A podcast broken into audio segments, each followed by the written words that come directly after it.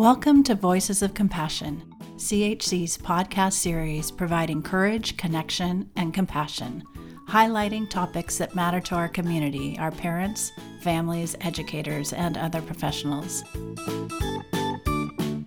My name is Cindy Lopez, and welcome to today's episode where we're talking about teaching kids to value diversity. You know, we are all different, and it's important to help our kids understand that our differences can enrich our lives and bring new ideas and perspectives that enhance who we are and build valuable community. So, how can you, as a parent or caregiver, teach your kids to value diversity and see it as a strength? Listen in to today's episode to hear from CHC experts Tony Cepeda, licensed marriage and family therapist and clinical program manager, and Liberty Hebron, licensed professional clinical counselor. Welcome, Tony and Liberty. Liberty and Tony, thank you again for joining us today. I'm just wondering if there's anything you'd like to share with our listeners as we get started. Thank you very much, Cindy, for having both of us here. I do want to say that I have been involved in mental health for over 30 years and addressing diversity and equity and inclusion has been a passion of mine all throughout those years. So I am so glad that you have invited me to participate today. I share in Tony's passion for diversity and equity and inclusion. I've worked in educational settings actually, from kindergarten all the way to higher education.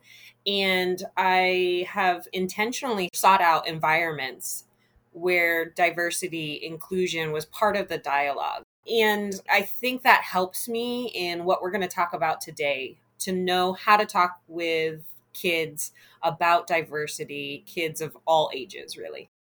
We appreciate the fact that you're speaking not only from your experience in terms of working with kids and families, but also from your heart. And Tony, as we get started, I'm just wondering why is teaching kids about diversity so important?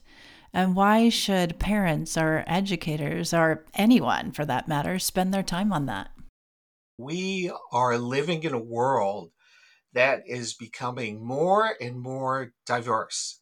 Workforce is more diverse, schools become more diverse culturally, and we function in a world economy. We're not isolated. We have to be able to interact with the rest of the world. And so just having an awareness and an understanding of different cultures is becoming more important. We are located in Santa Clara County, and in terms of racial makeup in Santa Clara County, it's about 52% white 2.8% African American, 39% Asian American, 25% Hispanic or Latino, and 1.2% Native American or Indian. And we're right next to San Mateo County, so that county is just as diverse with about 48% white, 2.3% African American, 30% Asian American, 24% Hispanic or Latino, and 0.43 Native American or Indian. Now, this is just racial breakdowns for diversity in the two counties that we predominantly serve. We're also diverse in terms of religious beliefs, socioeconomic status, uh, sexual orientation. Santa Clara County is in the top five in terms of religious diversity in the United States. That's pretty impressive. Really, what it comes down to is that given that we have this context and we're living in a more global community, focusing on diversity, learning more about diversity makes us stronger and more productive. With diversity, we have more ideas, we have more perspectives and different experiences. So we get to learn more. And what it does is it leads to more creativity, it leads to better problem solving. We increase and improve the range of skills that are available to us. And we also increase the talent pool. I also think of, in terms of productivity, how much more we can achieve or accomplish if we feel safe, if we feel like we belong. And that idea of safety and belonging, when we have such a diverse community, like you've pointed out, if we don't talk about it, if we don't have these important conversations, where are we going to go with our diversity? It's just going to stay numbers we really have to bring it to life to make that belonging happen, to make that creativity happen. We have to have these conversations. So thanks for pointing that out, Tony. We often talk about how kids don't like it when they feel different from one another.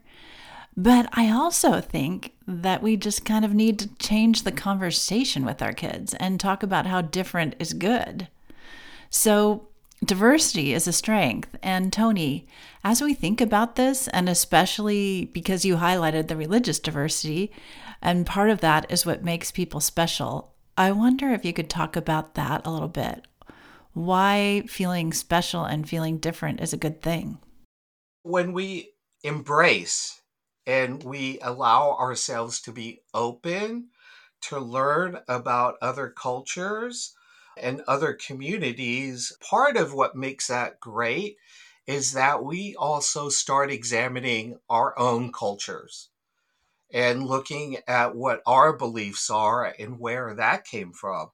Liberty mentioned this a little bit previously, but it helps to build our communities and build our relationships and our trust in each other. It just makes for more opportunities for everyone involved. What makes us special is the uniqueness of our own cultures. When we embrace diversity, we open ourselves to learn more about ourselves as well. We get to find out where my behaviors come from. Why do I do certain things? Why do we do certain celebrations? Just as an example, why is it so important to my family that we celebrate Memorial Day? And, you know, it just goes back to people in my family who have served in the military and having pride in that. So that's an important part of my culture. Why do we say prayers at dinner time? That gives me the opportunity to examine and talk with kids about the importance of prayer and where that came from how I learned that from my parents and their parents, etc., etc. The idea of being special, we have to embrace who we are. And embracing who we are and having pride in who we are, we can share that with other people. The more we know about other cultures, we can embrace those celebrations and ideas as well. So, a couple important celebrations that are happening in September that I just wanted to point out.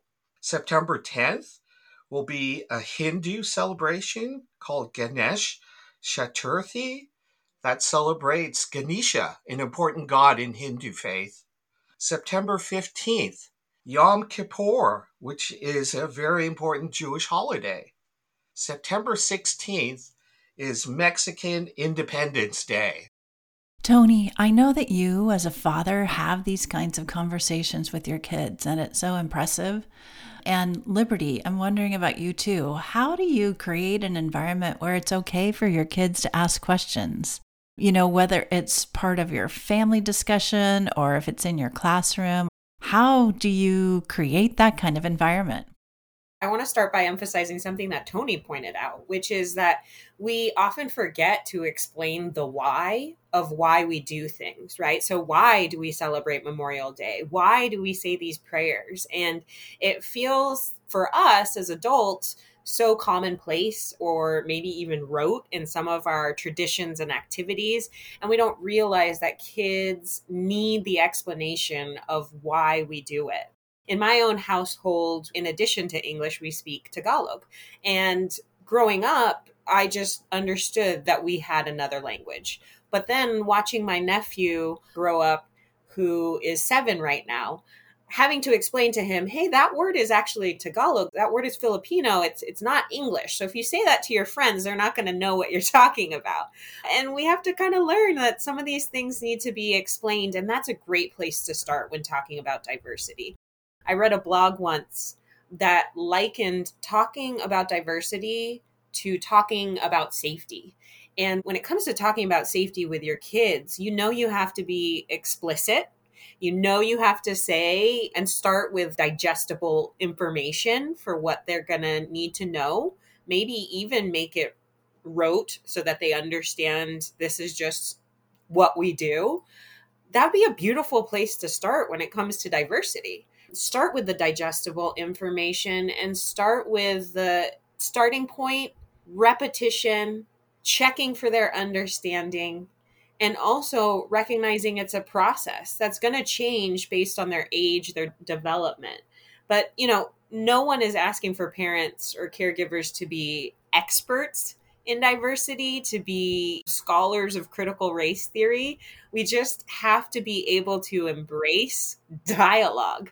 As parents and caregivers, we can be afraid, we can be uncertain, and we should own that and acknowledge that there's really no way to know all of the answers. I think any parent out there knows that kids will come up with a question and just blow your mind by those questions. But we should also know, as the adults, our own blind spots and find information when it comes to diversity and inclusion. Find out that knowledge, seek that knowledge out.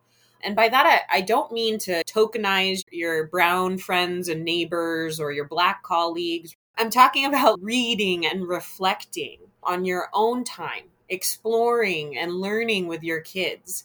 That's okay to do. It's okay to be growing alongside our children. We can learn alongside them too. Embrace those questions. It could be when you're walking in the park and people watching. It could be like Tony said, you know, right after that prayer before the meal, when you go to the grocery store. I think sometimes as parents, we wait for opportunities where we're in the car to have the difficult dialogue because then we don't have to make eye contact. It's a prescribed amount of time. And I get that. I totally hear that and validate that and challenge our parents and listeners out there to really have the dialogue at any and all places. So just create that environment everywhere and know that it's okay to have questions yourself. Thank you for tuning in. Just a note before we continue on with today's episode, we hope you're following us on social media so you don't need to wait a whole week between episodes to get engaging, inspiring, and educational content from CHC. Our social handles are linked on our podcast webpage at podcasts.chconline.org. I see this happen all the time. So, a parent and child could be walking down the street together, and the child, especially if it's a younger child, they see somebody who looks different, whether it's their clothing or the color of their skin, or even if they're using a cane to walk. So, the young child may often ask, Why is that person wearing that? Or why is that person using a cane? And sometimes I think parents feel like that's an awkward conversation in that moment. And so they quiet the child because they don't want the other person to feel awkward. And I wonder if you have any comments about those kinds of situations. Yeah, I totally get that feeling of the ah, not right now, or you know, kids say the darndest things, so you never know what's going to come next out of their mouth. Or as adults, we've really learned a lot about social norms and shame what that basically teaches in that moment of hushing the child is asking that question is not normal, or that having a different ability, different physical presentation, different clothing is not normal. Modeling and social teaching are really the strongest parenting tools that we forget that we have. It's why our kids know our habits when we're driving in the car, or they know how to act around us because we haven't had our morning cup of coffee, right? We've modeled that. We've sort of socially taught them that. And so hushing the child in that moment is sort of teaching them that not right now, you can't learn in this moment. And that shames the question asking. It also may make the other person uncomfortable because they want their diversity to be known and celebrated. So challenge yourself. If that's you, and I don't expect, you know, perfection again, maybe we all do that at some point, but loop back to it and say, you know, earlier when you asked me that question, I didn't know what to say, but I've thought about it and I, I do want to talk about it a little bit more. It's okay to do that too. I think it's one of the wonderful things about children is their curiosity. Like Liberty was saying, just being open to talking about it. I just want to reiterate what Liberty said. It's okay as a parent if you don't know. This gives you an opportunity to find out together, to learn and explore together with your child. So, this is a joint effort, and you both get to learn and find out more about people. When my kids were growing up, we have a pretty diverse neighborhood here. But we became really close with a family that is Sikh, and they came from India. And one of their strong religious beliefs is to wear coverings on their head. And so my son was very curious about that.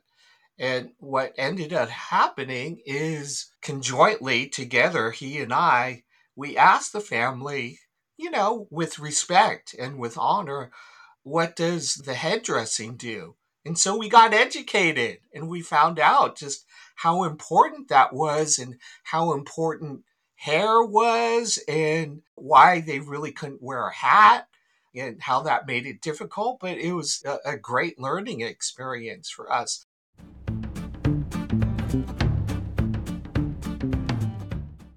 When you're talking with your kids and you invite those questions, that kind of curiosity, I think, promotes respect and teaches respect. And I wonder, Liberty, if you have any further thoughts about how parents can actually teach respect.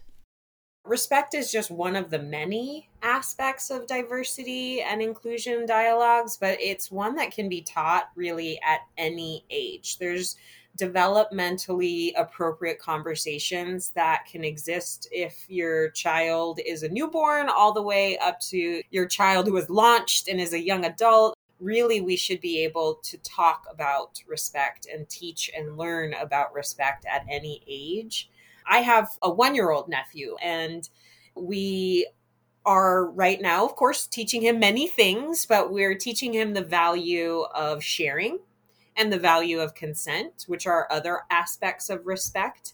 And this is the beginning of some diversity conversations too, from respect to diversity. So we've taught ourselves as adults, and we've taught his older brother that we can't just grab things from his hand. Obviously, barring any like true safety concerns, of course, right? But like, we're not just going to take things out of his hands. We're going to ask the question and pause and say, Can I have that, please? Or will you share that with me, please? Because one, we don't want my one year old nephew to turn around and start grabbing things from our hands. So there's the social teaching. But we're also talking about respect what's in my hands or my body, my boundaries, all of those things. And that just shows developmentally, we really can start, no matter the age, having some of these bigger picture conversations, and we don't have to shy away from them. We'll be able to also share some resources as part of this podcast. Those will be really great resources to check, depending on the developmental level of your child, what kinds of conversations you can have regarding respect. But there's teachable moments everywhere. As Liberty mentioned, we are going to include some additional resources online that you can find in our episode show notes. So what advice do you have for parents about tackling some of the tougher moments? In other words, their kids are seeing things, reading things in the media, and hearing about current events and all kinds of stuff. What advice do you have for parents about having conversations around those kinds of moments? One would be to go back to what Tony said and just embrace curiosity. Remember that this is coming from a place of curiosity. It's not meant to be this, you know, interview spotlight of the parent. It's genuinely coming from a place of of curiosity. I think some of our listeners who have older children might be asking themselves, like, whoa, how do I handle this? But honestly, all parents and caregivers, uh, again, of any age, should be ready or at least know that they're going to get asked some of these big questions. It's not just coming from our older children anymore. It's really with this information highway at our fingertips. You know, everyone's got a computer in our pocket or on our watches for crying out loud. So we really have a lot of information that we get inundated with constantly my favorite tool in tackling these tougher questions is to turn it back on the child and make sure that we are in control of the dialogue. That'll help when we're faced with those questions. Ask the kiddo, right? Well, what do you know about that topic? Or what is it that you did see and what did you understand from it? And that'll give you a starting point for that tough dialogue so that you're not just pulling out information and citing CNN and doing whatever you feel like you have to do. Slow it down and check for what the kiddo knows. It's much easier to correct misinformation than to just start from scratch. And then also tying back to what we said earlier, look for those moments to have the conversation, have the dialogue at any point so that it's not a tough moment. You've been in control of the situation and you know you're ready to ask that question of your child. You can ask them, hey, you know, what do you know about Black Lives Matter? What have you heard at school about voter rights? Are they teaching you anything about what's going on in Afghanistan? If you're taking the time to ask those questions of your child proactively, you're also in control of when that conversation is happening. And that way you're more prepared, you're more ready for these tough conversations. And I think that helps ease some of that initial shock and, and crisis kind of ah, that was a really hard question is if we control when and how those dialogues are happening that's really great. It also is okay to table discussions. Don't be afraid to say we're going to wait and let's discover that together later on what do you hope that our listeners really hear from you today on this topic don't be afraid to re-listen to the podcast as necessary. But one of my things is just don't panic. Don't panic when your kids come to you with curiosity uh, and they want to know more. Don't panic when you may not have the answer or when you've given an answer and you feel like it's not quote unquote good enough. Don't panic. This is an ongoing process we all have to participate in. And I am constantly challenging myself to learn. Everybody should. Let's just keep this dialogue going. This issue of diversity, it, it's a challenge. It's a challenge because it's not possible to know everything there is to know about culture and differences. I've devoted over 30 years to this process and I'm still learning. But that's okay it's okay to have the attitude of learning. It's about discovery. It's about getting exposed to new and different things. And I think for parents, if you have that attitude and you join with your kids in that process, it's a wonderful way to bond with your child and learn more about yourself and your own culture and expand that knowledge to other cultures within your community. Tony and Liberty, thank you so much for joining us today and sharing your insights and perspective. And also for our listeners, Tony actually did a podcast episode last season with us on cultural humility. So that might be another episode to look up on this same topic. Thank you so much for joining us today.